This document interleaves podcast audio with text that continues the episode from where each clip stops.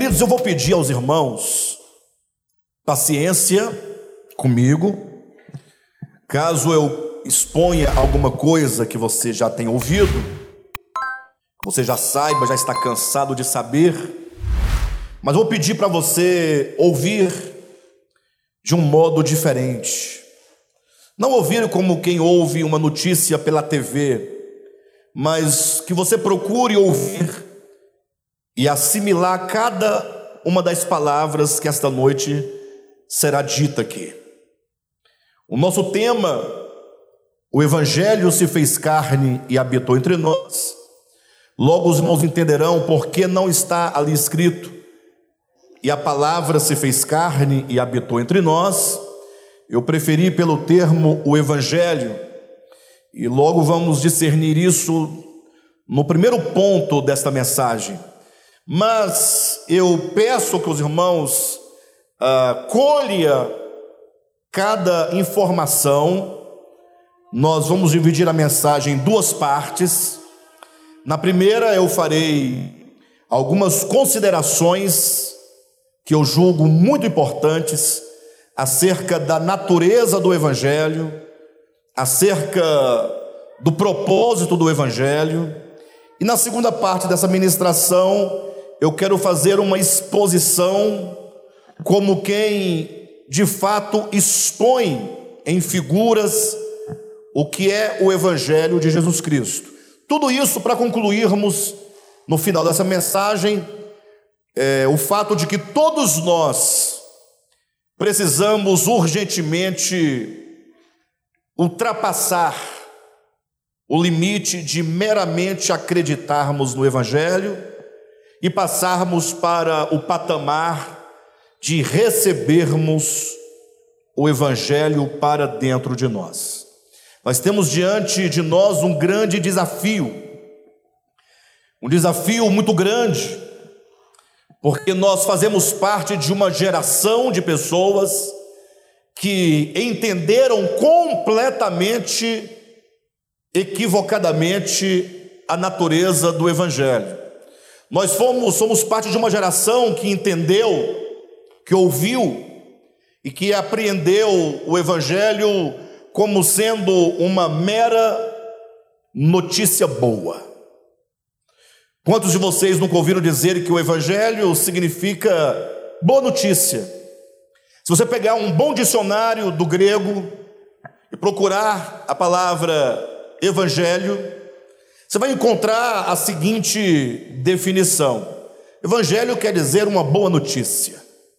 E ainda se o dicionário for muito bom, ele vai acrescentar que a palavra, ele vai acrescentar que essa é era uma palavra comum entre os gregos e que a despeito de nós a usarmos para definir o evangelho ou a boa notícia acerca de Jesus, vão dizer que era uma palavra que quando porventura um rei mandava uma notícia para um outro reino, ou para o seu próprio reino, caso o rei estivesse distante, então o mensageiro que levava aquela boa notícia era um evangelista, e a mensagem em si que ele levava era o evangelho, era uma boa notícia. É isso que nos dirão um bom dicionário do grego, ou até mesmo dicionário em português, vocês vão encontrar essa definição.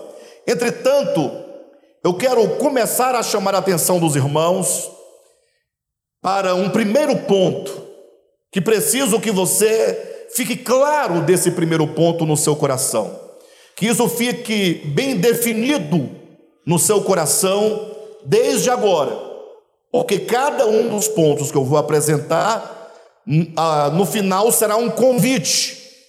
Vamos fazer hoje um apelo para saber quantos aceitam a Jesus. Hã? Quantos aceitam Jesus? Já ouviram esse convite? Quantos querem essa noite aceitar a Jesus como seu único, suficiente Salvador pessoal? Né? As pessoas reclamam, ah, Alexandre, não faz apelo. Pois hoje eu vou fazer apelo. Tá bom? Hoje eu vou fazer o apelo. Então, cada uma das proposições que aqui apresentaremos é, é um convite para que você aceite ou você rejeite. cada um individualmente, cada um de si próprio, se porventura a sua esposa não aceitar, ao final dessa mensagem, você, marido, terá a obrigação de decidir por si, e não por ela, e não em razão dela. E se porventura o seu esposo, ao mensagem, decidir não receber o evangelho, a esposa deverá decidir por si, por si só, se recebe ou não o evangelho. Assim, os filhos, independentemente dos pais, os pais, independentemente dos filhos, o irmão, independentemente da irmã, o amigo, independentemente do seu amigo. Essa é uma decisão que só cabe a você individualmente. E a primeira questão que eu quero trazer aos irmãos, enquanto esclarecimento, é o fato de que o Evangelho de Jesus Cristo não é meramente uma notícia. Óbvio que, se alguém perguntasse, pastor, mas não é uma boa notícia, eu digo, é uma boa notícia, mas não é meramente uma boa notícia. Ora, se o Evangelho não é meramente uma boa notícia, o que ele pode ser mais? Abra sua Bíblia rapidamente comigo, no, na Epístola de Paulo aos Romanos, capítulo 1, e leia comigo os versículos de 1 a 4, que nos diz assim: Paulo, servo de Jesus Cristo, chamado para ser apóstolo, separado para o evangelho de quem? Separado para o evangelho de Deus, o qual, quem é o qual? O evangelho de Deus. Foi por Deus outrora prometido por intermédio dos seus profetas nas sagradas escrituras, com respeito a seu filho, o qual, quem é o qual aqui? Hã? Filho, o qual, segundo a carne, veio da descendência de Davi e foi designado filho de Deus com poder, segundo o espírito de santidade, pela ressurreição dos mortos, a saber, Cristo nosso Senhor. Queridos, esses dois, o qual que nós temos aqui, que eu chamei a atenção dos irmãos, esses dois pronomes, eles estão retomando duas ideias principais. A primeira diz que o evangelho foi por Deus outrora prometido, ou seja, o que foi prometido? O evangelho de Deus foi prometido. E esse evangelho diz respeito a seu filho Jesus Cristo. Irmãos, precisamos ficar impressionados com o fato de que o evangelho diz respeito ao próprio Jesus, ao próprio Cristo de Deus que se fez carne e habitou entre nós. E, portanto, quando nós estamos falando do Evangelho, nós estamos falando de uma pessoa. Estamos falando do Cristo de Deus, que se faz homem, e na qualidade de homem, ele vive como homem sobre essa terra, manifestando os ricos atributos de Deus. O Evangelho, diz aqui Paulo, na sua primeira epístola, no capítulo 1, né, ou melhor, epístola aos Romanos, capítulo 1, versículo 3, que o evangelho diz respeito ao seu filho, ao seu filho que veio por meio da descendência de Davi, que foi morto e que ao terceiro dia ele ressurgiu. Então, de antemão, precisamos nós resgatar esse conceito. Quando falamos de evangelho, estamos falando de uma pessoa viva. Por isso que nós não é, nós ousamos colocar o tema e o evangelho se fez carne e habitou entre nós. O evangelho é o Cristo de Deus, a sua pessoa, todos os seus ensinamentos, toda a sua obra, tudo isso na pessoa de Jesus fala do evangelho de Deus. Talvez alguém poderia perguntar, pastor, mas qual é a relevância de se enfatizar algo que me parece um tanto óbvio, né? Parece E se não é tão óbvio assim, é, em que consiste essa ênfase? Ou o que muda, de fato?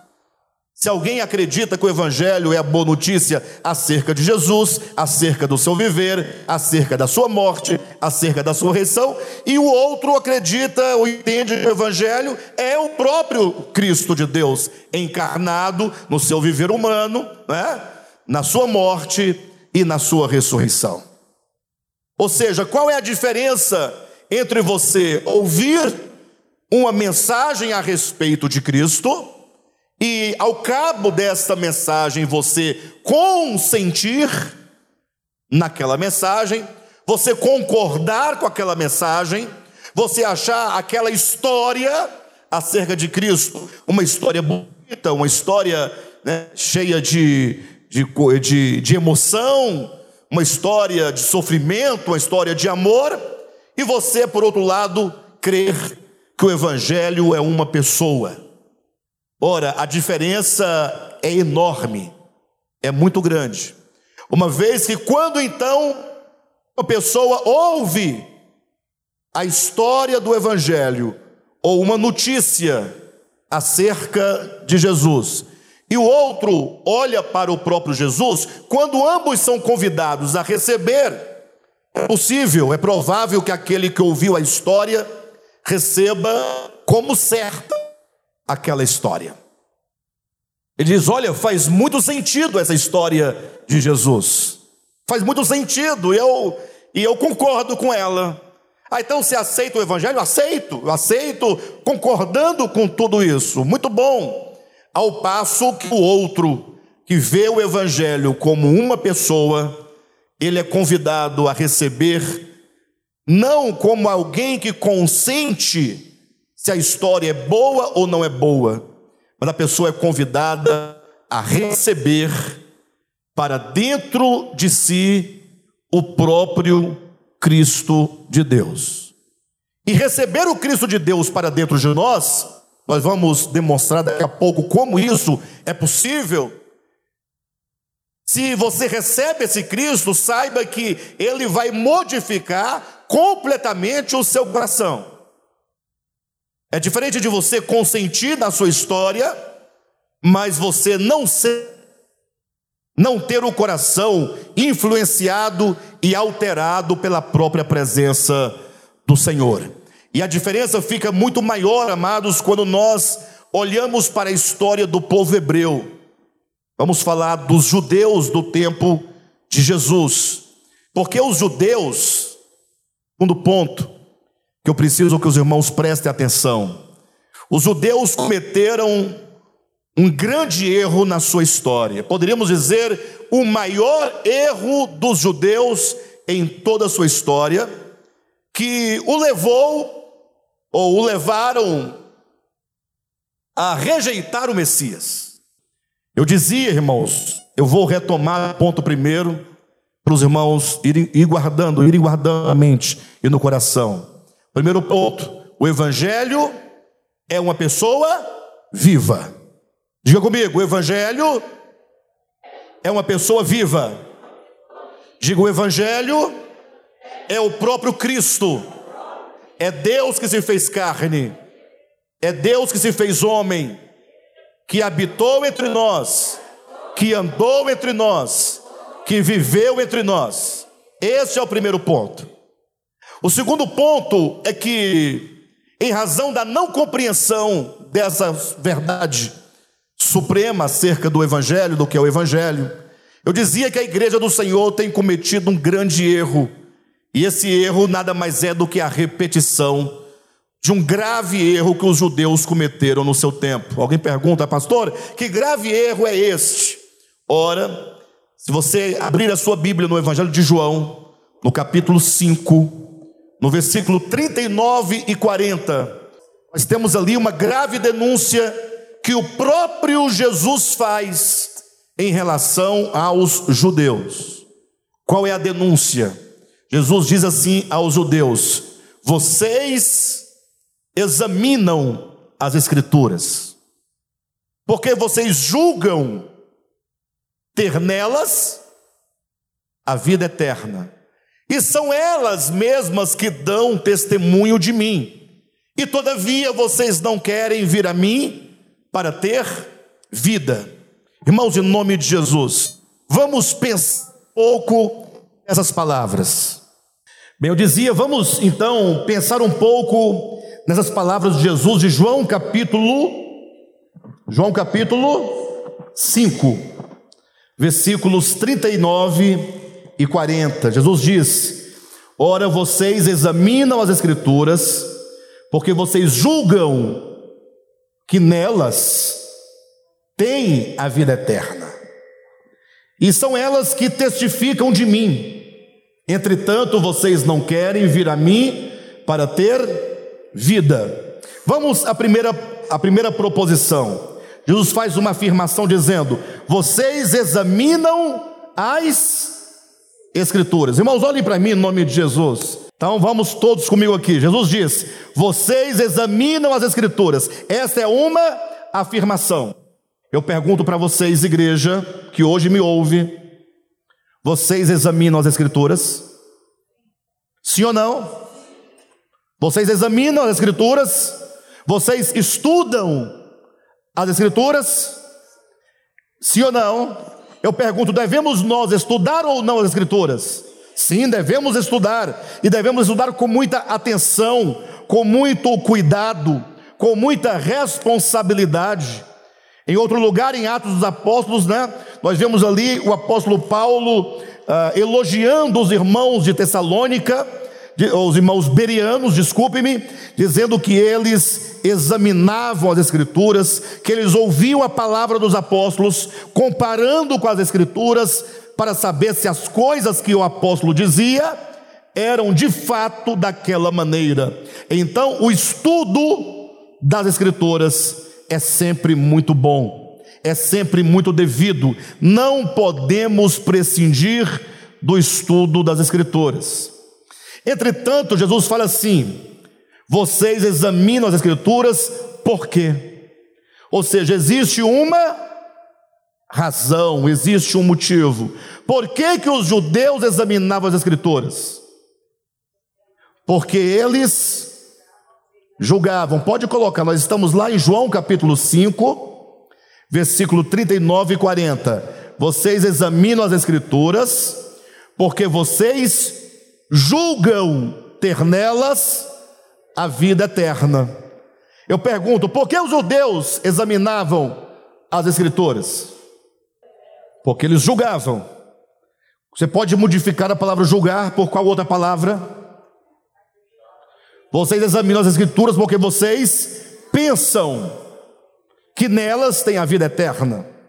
Porque vocês acreditam que o exame das Escrituras os concederá vida eterna.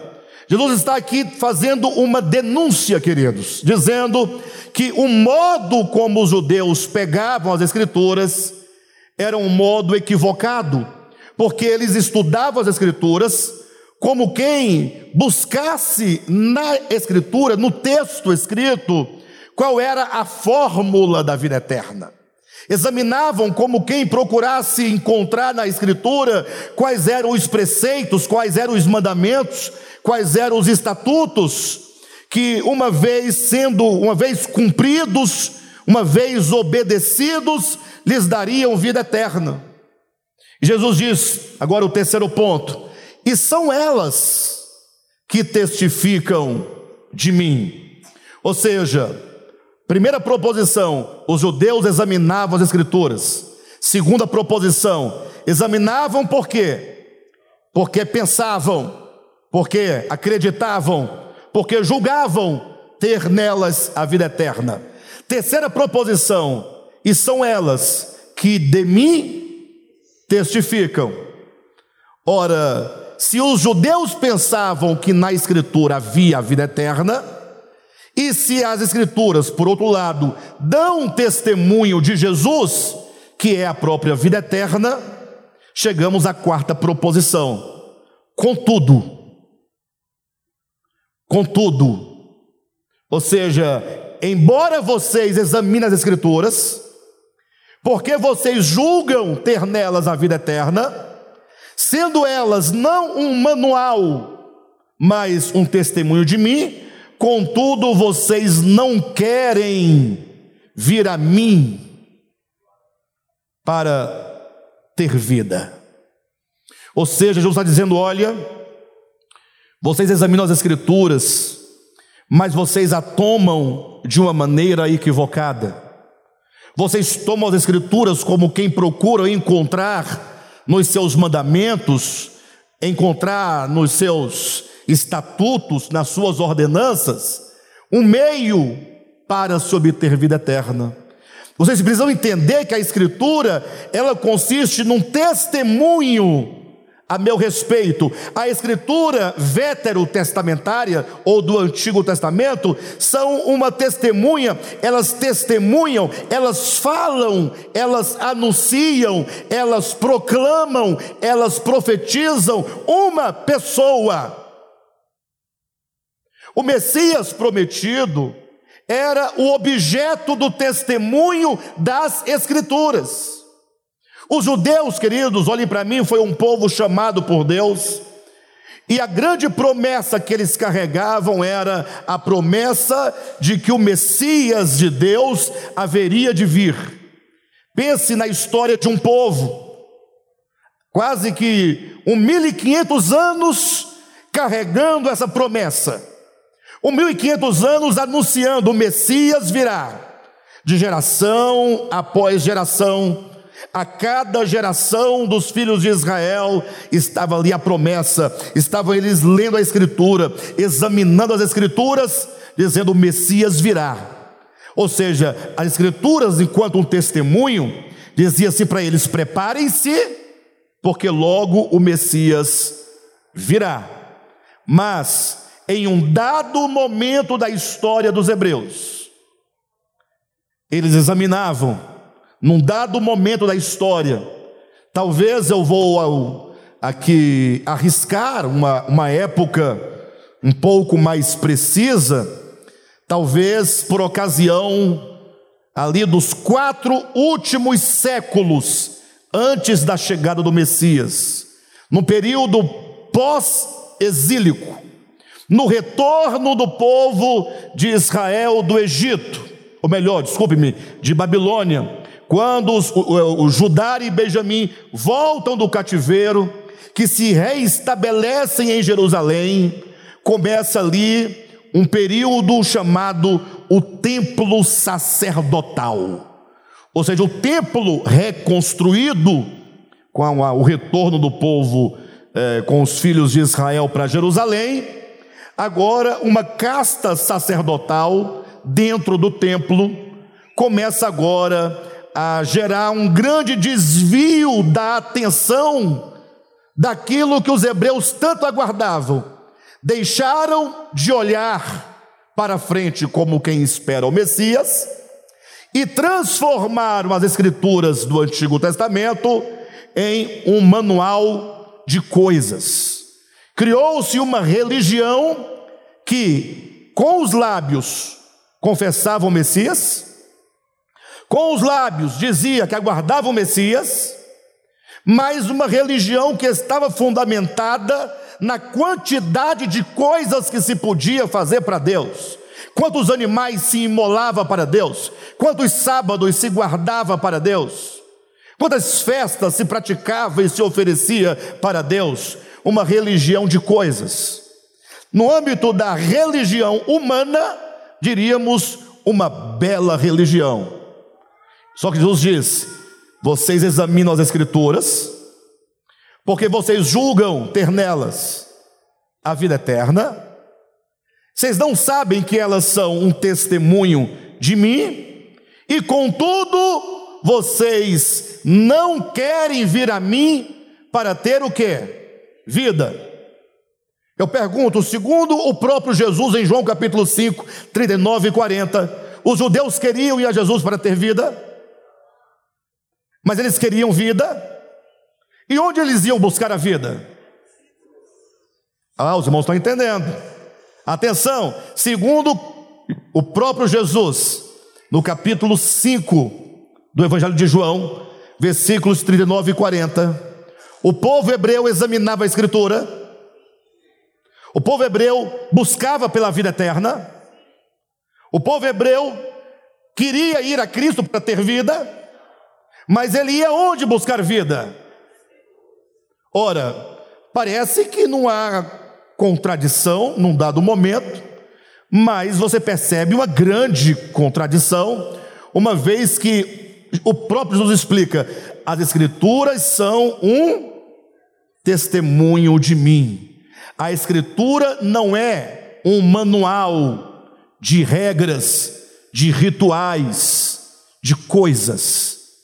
Elas são um testemunho. Vocês deveriam vir a mim para ter vida. Por isso que os evangelhos estão cheios de expressões como estas. Por exemplo, vinde a mim, vocês que estão cansados, sobrecarregados, e eu vos aliviarei. Tomai sobre vós o meu jugo e aprendei de mim, porque eu sou manso e humilde de coração.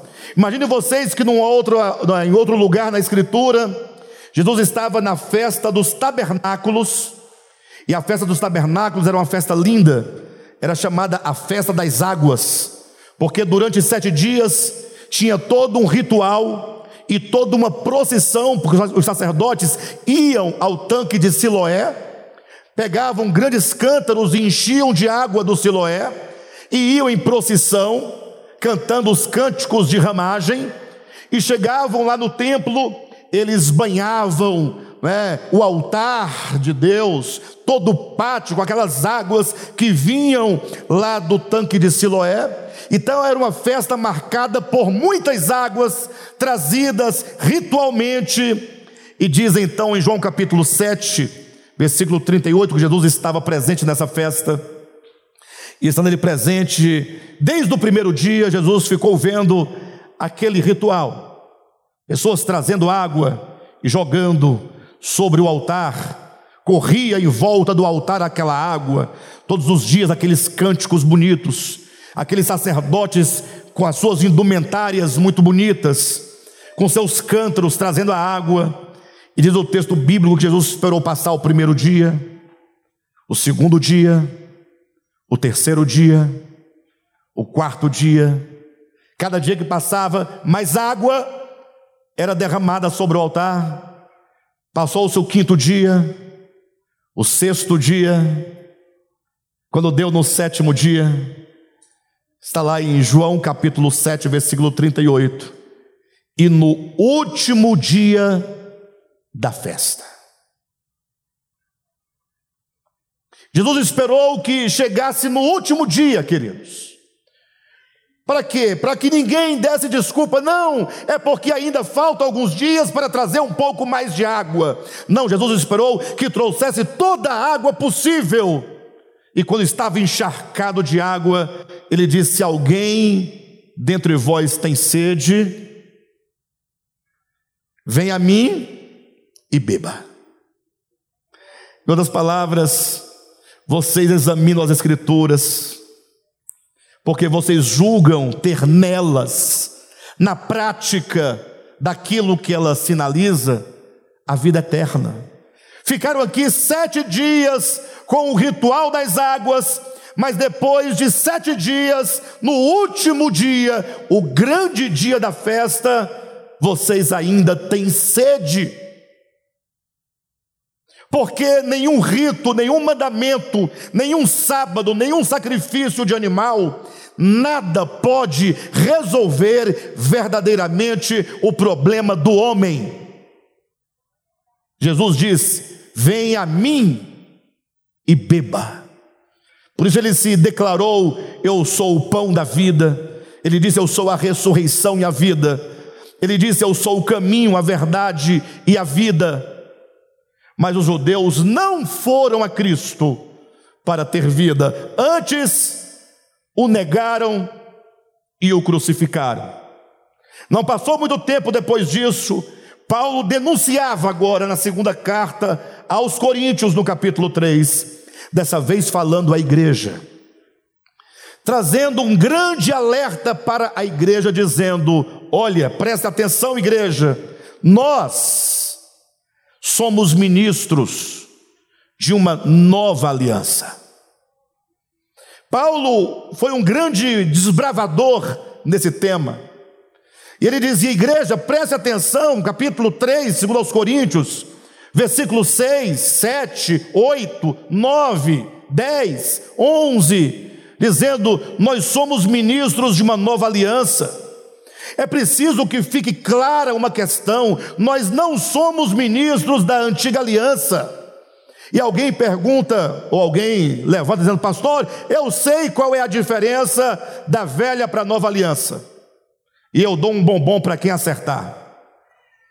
Vão dizer, não, é porque na antiga aliança era lei, na nova aliança é a graça. É, esse conceito não está errado, só não está adequado ao que Paulo ensina em 2 Coríntios capítulo 3. Quando Paulo diz, nós somos ministros de uma nova aliança, nós não somos ministros da antiga aliança. Olhe para mim, igreja, vocês querem ser uma igreja do ministério da nova aliança ou da antiga aliança? Hã? Da nova aliança. Então presta atenção no que Paulo está dizendo. Ele diz: o ministério da antiga aliança é o ministério da letra. É o ministério da letra. Enquanto que o ministério da nova aliança é o ministério do Espírito. Se Paulo quisesse fazer a diferença entre lei e graça, o que ele teria dito? Porque o ministério da letra, ou do Antigo Testamento, é o ministério da letra. E o ministério da nova aliança é o ministério da. Pessoal, vocês têm que me acompanhar. Eu disse: se Paulo, se Paulo quisesse fazer a relação lei e graça, lei e graça, se ele quisesse, ele teria dito que o ministério da antiga aliança é o da lei e a nova aliança é o ministério da graça. Se ele quisesse, como ele não quis fazer essa dicotomia, ele queria enfatizar um outro aspecto. Ele diz: o ministério da antiga aliança é o ministério da letra, e o ministério da nova aliança é o ministério do espírito. Ele quer dizer, existe uma tremenda diferença entre letra e espírito. Ministério da letra é um ministério calcado na leitura da escritura, enquanto letra, enquanto grafemas, letras impressas em pedras, letras impressas em papel. É uma relação de quem lê com um livro. É uma relação de um aluno que aprendeu os dogmas, que aprendeu os mandamentos, que aprendeu as regras.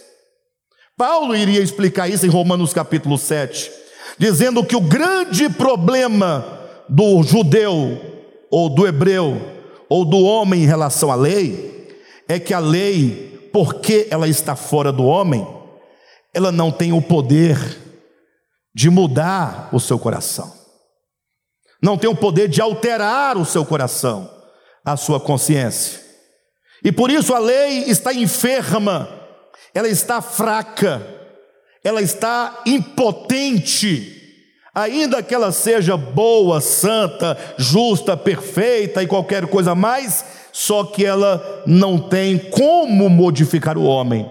O ministério da antiga aliança é o ministério da letra. E ele diz: e toda vez que a sua relação com Deus é uma relação de leitor com letras, você vai morrer. Você vai morrer. Agora olhe para a sua experiência em nome de Jesus. Pense um pouco na sua própria experiência, porque neste momento eu estou pensando na minha experiência. Quantas vezes você ouviu a palavra de Deus, o evangelho de Deus? Por mais correto que a pregação, correta que estivesse a pregação, por mais ortodoxa que fosse a doutrina, e você ficou admirado, você ficou alegre, você ficou estupefato, mas você saiu dali disposto a mudar de vida, disposto a ter um outro viver, um outro coração, uma outra experiência, e você se frustrou. Quantas vezes? Quantas vezes você falou assim, é palavra muito bonita, mas muito distante da nossa experiência, da nossa realidade? Quantas vezes você falou assim, é, essa palavra é maravilhosa, mas me parece um pouco utópica, me parece que não é para nós essa palavra. Pastor, está corretíssima essa palavra, mas é, não dá, é, não sei, tem nada a ver com a gente. Sabe por que isso, irmãos? A resposta está em Romanos, capítulo 7. Porque a letra, a lei, os escritos, podem até ser santos, justos e bons, mas eu não sou santo, justo e bom. Eu, nesse caso, estou tendo uma relação com a Escritura, um leitor que apanha das Escrituras a letra como quem acredita ter nelas a vida eterna, e me recuso a ir a Jesus para ter vida.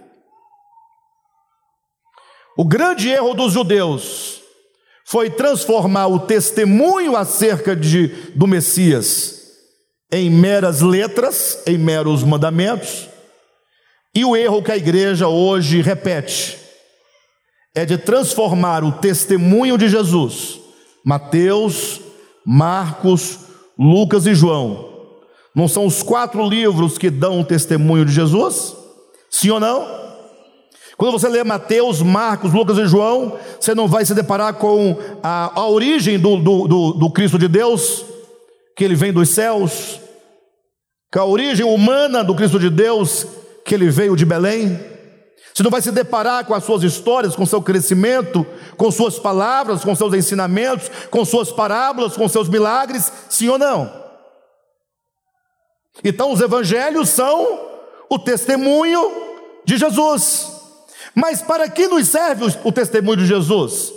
Para que você creia nele, nessa pessoa bendita, e então você agora vá a Jesus para nele obter a vida eterna, para que ele seja em você toda a capacidade, toda a potência, toda a vida. Afinal, foi isso que Paulo disse. Logo, já não sou eu quem vive, mas Cristo vive em mim. Portanto, concluindo essa primeira parte, nós vamos chegar à seguinte conclusão: Receber o Evangelho é o mesmo que receber a Cristo. Receber o Evangelho não é o mesmo que receber a notícia dele. Receber o Evangelho não é receber ou aceitar, como bem contada, a história dele. Não é consentir na história, Receber o Evangelho é receber o próprio Cristo. Receber a Cristo é receber, conforme João capítulo 6, as suas palavras.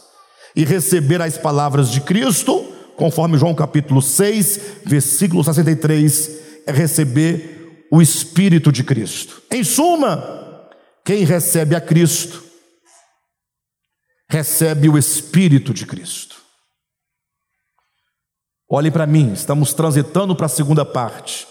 E agora você vai entender a razão de tudo isso. Receber o Evangelho não é consentir na morte de Jesus, tampouco é consentir na ressurreição de Jesus. Tudo bem que você tem que consentir para receber o Evangelho, mas receber o Evangelho é você olhar para Cristo e traduzir Cristo numa mensagem. Por que, que eu digo isso? Presta atenção. Porque eu olho para os cristãos e eu vejo cristãos chorando chorando, chorando mesmo, as lágrimas correndo, cantando hinos a Jesus, chorando, dizendo: Jesus, eu te amo, Jesus, eu te adoro. Ai, Jesus, eu não vivo sem ti. E a pergunta que eu faço é: você ama o que afinal? Você adora quem afinal? Você não vive sem quem afinal? Essas lágrimas traduzem o que afinal? As pessoas estão dizendo: Eu amo Jesus. Aí elas projetam a imagem de Jesus, olhem para mim, elas projetam a imagem de Jesus, um homem, e aí cada um tem uma imagem, né? geralmente a imagem que nos foram pintadas nos quadros. Umas pessoas mais bem advertidas pensa num homem bem feio, bem feio, fica imaginando quanto mais feio, mais próximo de Jesus, porque ele não tinha nem aparência nem formosura. Aí fica imaginando, ela fala: Eu amo este homem chamado Jesus. Aí eu pergunto: E o que que você quer com este homem chamado Jesus? Ah, é porque eu sou apaixonado por ele. Eu falei: o que você faria com ele hoje? Se ele se materializasse dentro da sua casa? Alguém diria: eu colocaria minha cabeça no peito de Jesus e ficaria lá. Eu pergunto: o que, que você quer com Jesus? Você precisa entender o que é a mensagem, o que é. O Cristo de Deus ele é chamado de Logos. Logos quer dizer palavra. Portanto, Jesus a quem você ama é a palavra de Deus. E essa palavra de Deus é uma mensagem. Aí você tem que ler Mateus, Marcos, Lucas e João para abstrair o significado desse Cristo, e você vai encontrar que esse Cristo, ele é amor. Mas não é o Eros dos gregos, não é o Filéu dos gregos, nem tampouco o ágape dos gregos. Esse amor que o Cristo de Deus é, atenção, olhe para mim, é amor incondicional. É amor incondicional. É amar independentemente de quem seja o outro, do seu histórico, da sua condição. E amar não é com a presunção dizendo, não, Deus ama do jeito que Ele está, mas vai ter que mudar, porque senão, senão o quê? Não vai amar? Quer dizer que se não mudar, Deus para de amar? Amor que era e que não é, nunca foi amor. O amor de Deus é amor eterno, é amor incondicional, é amor sempre. E essa mensagem não significa que o indivíduo de qualquer maneira continuará sempre de qualquer maneira e está tudo bem. Não, eu estou dizendo que o amor de Deus não se altera a despeito de quem quer que sejamos.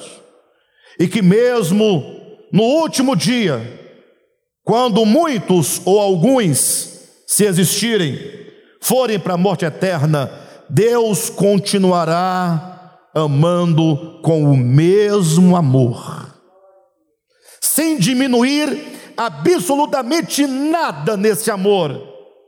E se é amor, e se é incondicional, e se é eterno, as mãos de Deus continuarão sempre estendidas para aquele a quem Ele ama. E se alguém se perde, não é porque Deus deixou de amar, não é porque Deus substituiu o amor pelo ódio, o amor pela vingança, o amor pela, retaliação. Não, é porque a pessoa abriu mão do amor de Deus, não desejou o amor de Deus, não recebeu o amor de Deus.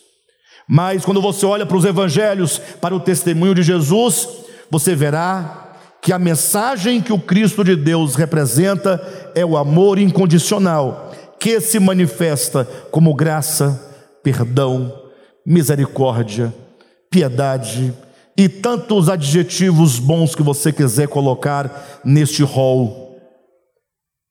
Ou seja, se você diz eu amo a Cristo, você deve dizer assim: eu amo o amor. Se você diz eu recebo a Cristo, você diz eu recebo o amor incondicional.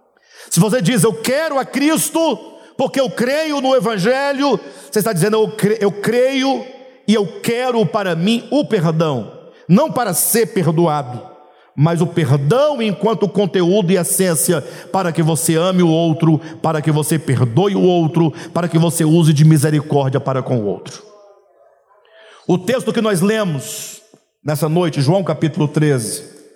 É um texto maravilhoso, porque é um texto, me parece que Deus ele decidiu não falar sobre o que é o Evangelho nesse capítulo, mas ele decidiu uh, representar o Evangelho para mostrar que o Evangelho não é um dogma, Evangelho é uma vida. Evangelho é um viver. Evangelho, ele se materializa na carne e ele acontece nos relacionamentos. Me parece o capítulo 13 do Evangelho de João, Deus decidiu colocar diante dos nossos olhos o que é o Evangelho. E daí, quando você vir essa representação diante dos olhos, Pense em cada ato deste capítulo 13, e você vai entendendo o que é o Evangelho de Jesus. Daí talvez você chegue à conclusão de que não era bem isso que você procurava. Capítulo 13, versículo 1 começa dizendo: Ora, antes da festa da Páscoa, sabendo Jesus que era chegada a sua hora, de passar deste mundo para o Pai, tendo amado os seus que estavam no no mundo, amou-os até o fim. Eu lendo esse texto essa semana, e eu lendo um sermão chamado o Sermão do Mandato, de Antônio Vieira, eu confesso que eu fiquei profundamente tocado. Lógico, eu não vou reproduzir com o sermão do Vieira, até mesmo pela complexidade do texto, mas eu fiquei meditando nesses dois primeiros versículos do capítulo 13 e pensando comigo, verifique, antes da festa da Páscoa, sabendo Jesus que era chegada a sua hora de passar deste mundo para o Pai, tendo amado os seus discípulos ou os seus que estavam no mundo, amou-os até o fim. Durante a ceia, tendo já o diabo posto no coração de Judas Iscariotes, filho de Simão, que traísse a Jesus, versículo 3: Sabendo este, Jesus, que o Pai tudo confiara às suas mãos, e que ele viera de Deus e voltava para Deus, levantou-se da ceia. Agora você verifique Quais as condições que nesse texto são colocadas, que nos chamam a atenção quando diz que Jesus nos amou até o fim? Olha as circunstâncias, aí diz que, tendo o diabo posto no coração de Judas, que traísse Jesus, ou seja, já era no coração de Judas algo que já estava consumado no coração. Já tinha ali, já tinha sido consumado no coração, não em ação, mas Judas estava totalmente pronto, totalmente amadurecido nas suas ideias, totalmente ali já para trair a Jesus. Isso é uma coisa negativa, coloca isso de um lado. Do outro é dito, e Jesus sabendo que ele, Jesus, viera do Pai, sabendo Jesus que ele voltava para o Pai, e olha o que diz: e sabendo que o Pai tudo lhe confiara em suas mãos. Vira o quadro, um, um quadro negativo e um positivo. Qual é o negativo? Sabendo que Judas já estava proposto no coração de trair a Jesus. Então pense comigo, você numa situação como esta. Alguém que vai te trair está na iminência de uma traição profunda e você sabe exatamente quem é Judas. Guarda isso. Mas por outro lado, Jesus também sabia quem ele era. Ele sabia que ele viera do Pai. Ele sabia que ele voltava para quem? Para o Pai. E ele sabia que o Pai tudo lhe confiara nas suas mãos. Sabendo de tudo isso, tendo amado os seus discípulos que estavam no mundo, os amou até o fim. Isso não é amor incondicional? Porque talvez, esse é um dos argumentos que Vieira trabalha, ele diz: olha, se, se Jesus soubesse por exemplo, ou se ele não soubesse quem eram os discípulos, quem era Judas, quem era Pedro, quem era Tomé, quem era Bartolomeu, quem era Mateus, poderia ser que ele se aventurasse a amar, porque amar quem não se sabe é muito fácil, porque você não sabe quem você ama. E se você não sabe, você certamente tem uma falsa impressão e uma projeção das pessoas a quem você diz amar. Muita gente diz que me ama, amou Alexandre, mas talvez se soubesse quem eu sou de fato, não me amasse. Sim ou não?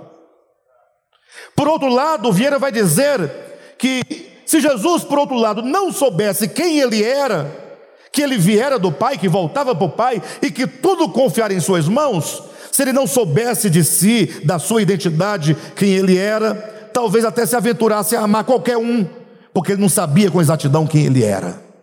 Ora, sabendo quem ele é, de onde ele veio, para onde ele vai, que ele é o herdeiro de todas as coisas, e sabendo que tipo de criatura eram seus discípulos, e ainda assim amar.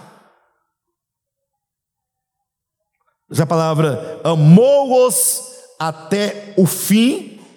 Essa palavra fim no grego é telos que não significa nem fim de final e nem de finalidade, mas quer dizer telos enquanto ah, o amor que chegou na sua potência máxima. O amor que chegou ao limite de qualquer coisa. O amor que chegou na sua plenitude. É como que dissesse que Jesus nos amou plenamente. Mas se parasse por aqui, essa argumentação de João, você talvez não entenderia a natureza do Evangelho, e tampouco entenderia a natureza do amor. E para que ficasse muito claro qual é a natureza do Evangelho, a natureza do amor, para que esse Evangelho feito carne se mostrasse aos olhos de todos, é dito assim: ora, antes da festa da Páscoa, sabendo Jesus que era chegada a sua hora de passar deste mundo para o Pai, tendo amado os seus que estavam no mundo, amou-os até o fim. Durante a ceia, tendo já o diabo posto no coração de Judas Iscariotes, filho de Simão, que traísse a Jesus, e sabendo este que o Pai tudo confiara às suas mãos, e que ele viera de Deus e voltava para Deus, levantou-se da ceia. Isto aqui que os irmãos têm que ver. Diante desse quadro de amor, esse amor até o fim, esse amor pleno, esse amor telos, esse amor na sua maior potência, para que isso fique claro, que amor é este? é dito que, tendo o diabo colocado no coração de Judas, que traísse Jesus, e Jesus sabendo que viera do Pai, que voltava para o Pai, e que tudo o Pai lhe confiara em suas mãos, levantou-se da ceia. Ele está mostrando aos olhos. E para que ele levantou? para fazer uma exposição de um grande sermão? Não. Levantou-se da ceia, tirou as vestes de cima, cingiu-se com uma toalha e se ajoelhou diante de doze sem futuro. O que você faria diante de uma situação dessa? Nós temos pelo menos duas situações que o texto claramente nos mostra. A primeira, que nós vamos encontrar no Evangelho de Lucas, capítulo 22, dentro do mesmo contexto, disse que os discípulos discutiam entre si quem era o maior. Isso porque, queridos, eles estavam indo para a reunião da Páscoa, a festa da Páscoa. E como a casa onde eles fariam a Páscoa era uma casa emprestada, o dono da casa esvaziara completamente a casa dos seus criados, da sua família, e deixou a casa à disposição de Jesus e seus discípulos, e portanto, na casa só tinha Jesus e os discípulos, ninguém mais. E eles então caminharam bastante até chegar naquela casa, e era costume naquele tempo que na casa onde chegassem para fazer a ceia, deveria ter ali alguém para lavar os pés dos viajantes. E como os discípulos sabiam que na casa não teria ninguém, eles pensavam, vai sobrar para nós. Alguém vai ter que lavar os pés dos discípulos e de Jesus. E essa tarefa de lavar os pés, enquanto tradição, naquela época, dizia respeito a uma tarefa designada a um escravo dos escravos. Não era qualquer escravo que servia a esse papel. Então, os escravos tinham sempre um escravo em quem eles mandavam. Então, esse escravo desgraçado, não bastava ser escravo, era o escravo dos escravos, é quem fazia, se prestava a esse papel. E a primeira atitude diante desse quadro são os discípulos dizendo assim: olha, nós temos que descobrir qual de nós aqui é o menor que vai fazer esse papel. E para chegar ao menor, discutiam os discípulos qual deles era o maior. Aí fica simples, porque Pedro, Tiago e João estão fora, porque eram os mais próximos de Jesus tiveram muitos privilégios durante todo o ministério. Mateus talvez dissesse que não podia se prestar esse papel, porque afinal, embora ele fosse um discípulo como os demais discípulos, mas ele vem de uma linhagem de cobrador de impostos, rico, tem dinheiro, camarada que todo mundo respeitava. Judas Iscariotes, nem pensar, porque ele era o tesoureiro Aí vai diminuindo a quantidade. Vai disputar agora entre Tomé, Bartolomeu. Bartolomeu nunca disse nada. Eu acho que o menor era Bartolomeu ali na onda. Eu acho. É minha opinião. Mas que não fosse. Mas a primeira atitude diante de quem vai se curvar para servir o outro é: eu sou o maior. Eu não estou aqui para servir. Mas tem uma outra atitude que é a contrária dessa, porque essa aqui é a arrogância de quem pensa que é alguma coisa sem ser. A outra postura é que, tendo Jesus se levantado para a vergonha de todos eles, despiu-se de sua túnica, como que dissesse: aquele que é Deus se despe da sua glória, do seu trono, e agora, quando ele cinge os lombos com a toalha, como que dissesse, ele se faz escravo e servos dos homens. E quando então ele se inclina para lavar, ele se coloca como um servo, e quando ele pega os pés de Pedro, vem a segunda atitude. Agora é o orgulho da humildade. Meus pés não, Senhor. Como assim o Senhor lavar os meus pés? Ora, agora há pouco procurava saber quem era o maior. Agora, quando Cristo se propõe a ser o menor, agora a pessoa com orgulho fala: Não, Senhor, meus pés não. Aí vem o orgulho, na verdade, da falsa humildade. Jesus o repreende dizendo: Se eu não lavar os teus pés, você não tem parte comigo. E eu fico imaginando a cena, um por um, aquele silêncio, Jesus curvado, lavando os pés de Judas, enxugando com uma toalha.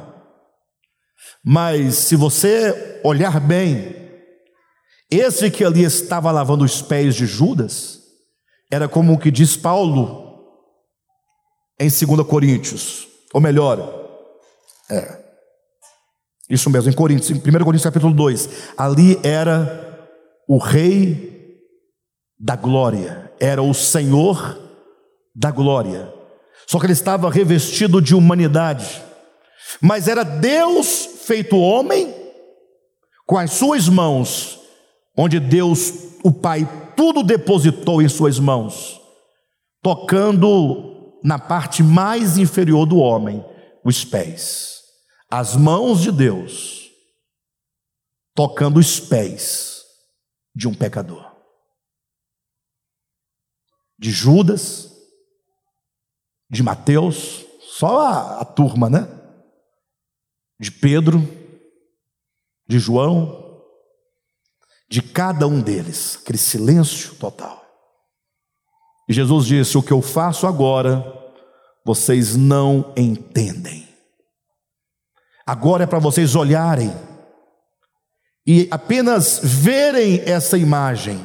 É o Evangelho vivo, prático, mostrado como acontece. Como é que o Evangelho se faz carne?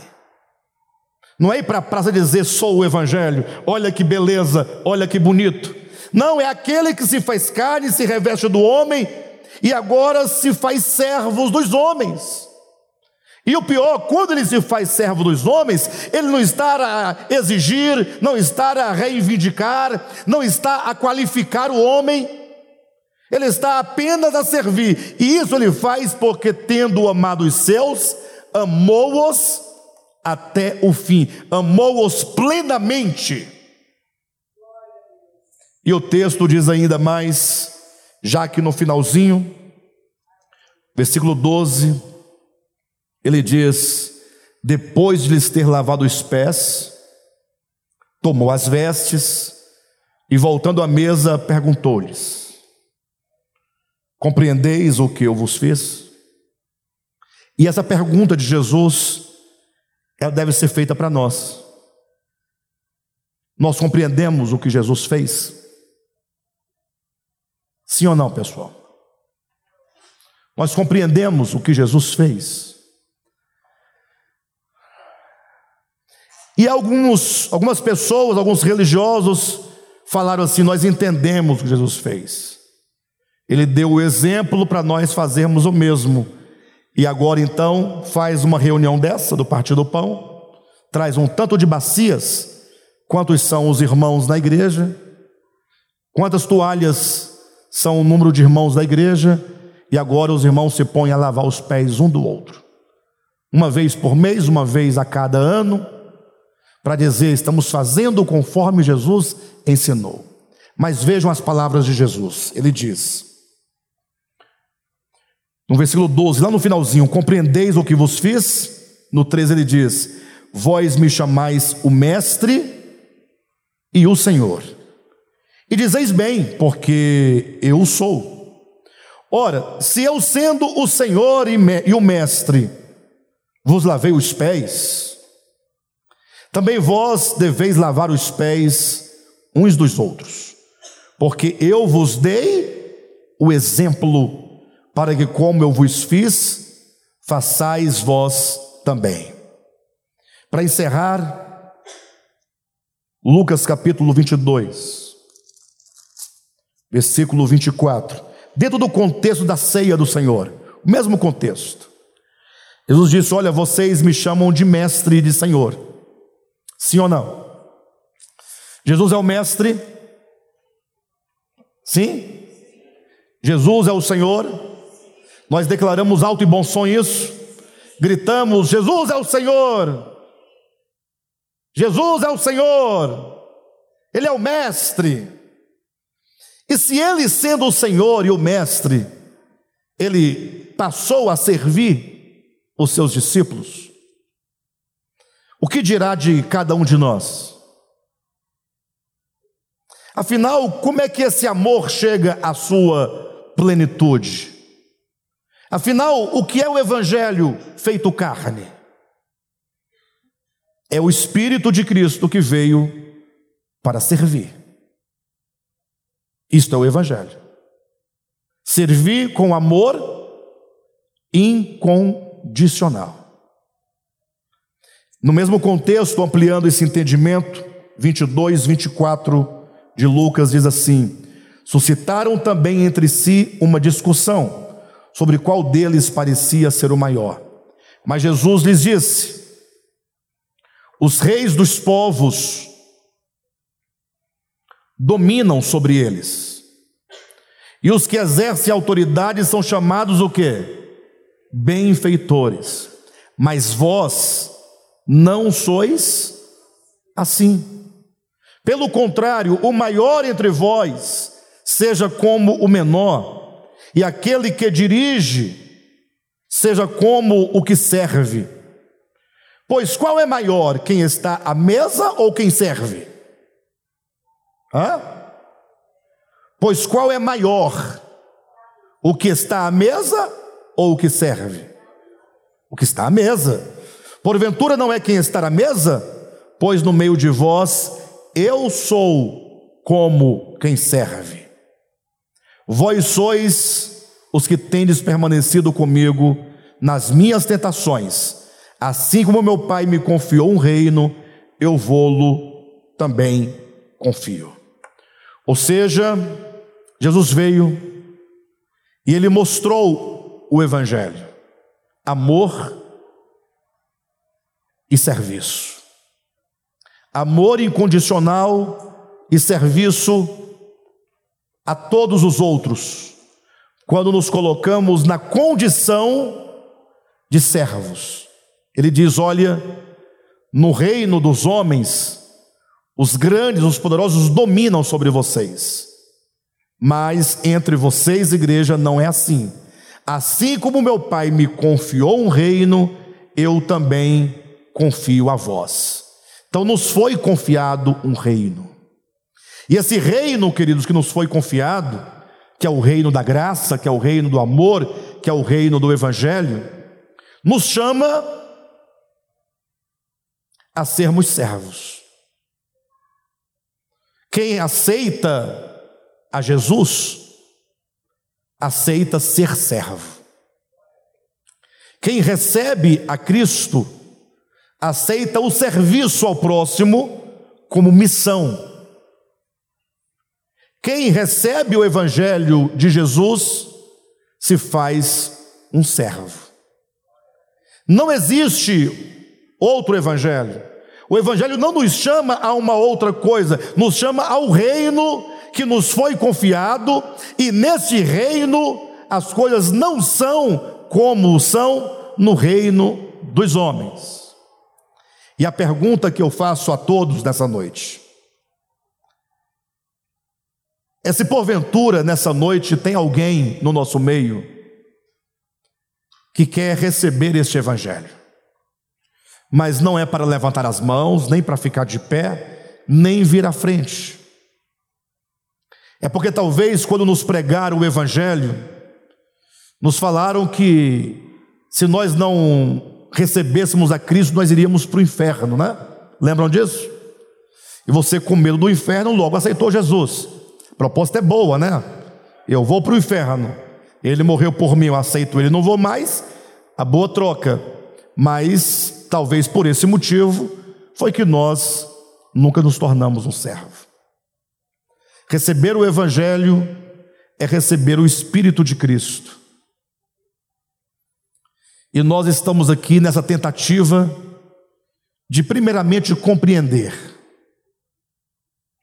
Compreender qual é a nossa missão, qual, é, qual deve ser o nosso viver.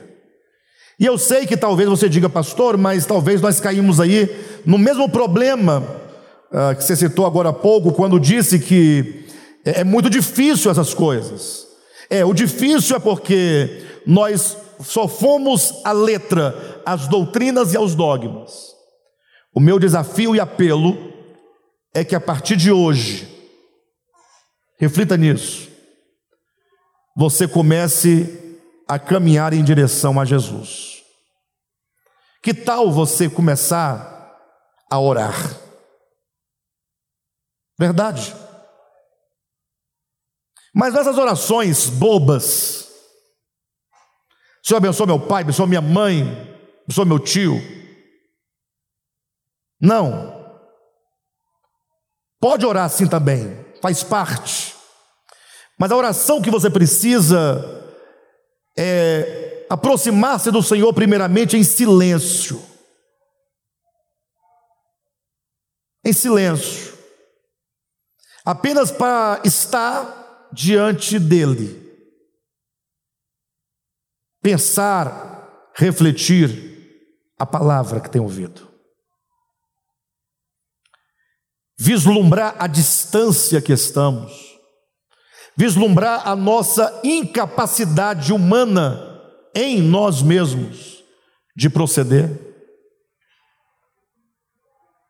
E quando você começar a perceber no silêncio todas essas coisas, Aí você pode apenas dizer, como muitos nos evangelhos disseram: Senhor, tem de misericórdia de mim. Clamar por misericórdia. Se a sua fé é pouca, começa a dizer como o outro disse: Senhor, ajuda-me na minha fé. E começar a falar: Senhor, eu preciso do Senhor. Eu não preciso de mais doutrinas. Eu não preciso de mais conhecimento. Eu não preciso de mais obras. Eu preciso mais de ti. Peça a Deus que Ele comece a se mover nas suas emoções, nos seus pensamentos, no seu coração. Peça a Ele que Ele te ilumine, que Ele te dê graça, te dê força, que Ele te ensine, que Ele te conduza, que Ele te dirija. Comece a desenvolver um relacionamento de dependência, de carência com Deus, com o Senhor. E eu tenho certeza que Ele vai ouvir a sua oração. Eu tenho certeza que Ele vai tomar você pelas mãos e vai te conduzir no caminho de volta à casa do Pai. Ele vai conduzir a cada um de nós, afinal, Ele já está nos conduzindo. Só que talvez até onde nós chegamos,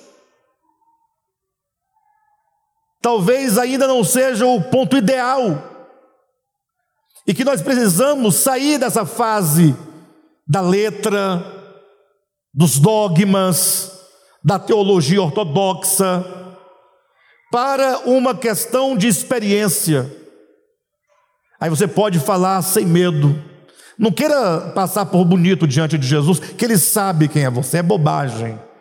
Diga assim: Senhor, olha, eu vou ser sincero para o Senhor, não dá para amar as pessoas incondicionalmente. Não dá. Quando eu olho para a turma e vejo um povo totalmente diferente das minhas convicções, nós estamos vivendo num tempo de problema de convicções, né? Cada um tem uma convicção. Imagina só um casal, marido e mulher, um da direita, outro da esquerda, os dois ladrões, né? Ao lado de Jesus, dentro da mesma casa. O Evangelho diz assim: Olha, filho, você não foi chamado para desprezar, para debater, para confrontar, para vencer. Você foi chamado para servir. Ah, mas porque ele é. Ele é o Judas. ou é Pedro, ou é João, todos nós estamos cheios de defeitos. Cheios. Não faça como alguns que, na prática do lava-pés literal, eu já participei de igrejas assim. Antes de começar, a gente procurava quem era a pessoa que a gente ia lavar os pés. Porque eu não ia lavar os pés de qualquer pessoa. Hã? Ah, não. Então já combinava, Pedro, olha, nós dois, viu? Amigo, próximo. Quem já fez isso? Deixa eu ver as mãos. Quem já fez? Só quem fez. Pronto. Tem uns dez aí. Mas você fala, Senhor, eu quero lavar os pés de quem quer que esteja cansado. Lavar os pés é levar alívio. Porque quando lá eles lavavam os pés, é porque os pés estavam cansados da jornada. Como hoje todo mundo anda de carro ou de Uber, ninguém tem os pés cansados, mas cansados da jornada da vida, das angústias, do sofrimento, das pressões. Você está cercado de pessoas que precisam de você. Só que você às vezes fica dizendo: não, Senhor, este não. Este não, porque esse é assembleiano. Não, esse é católico.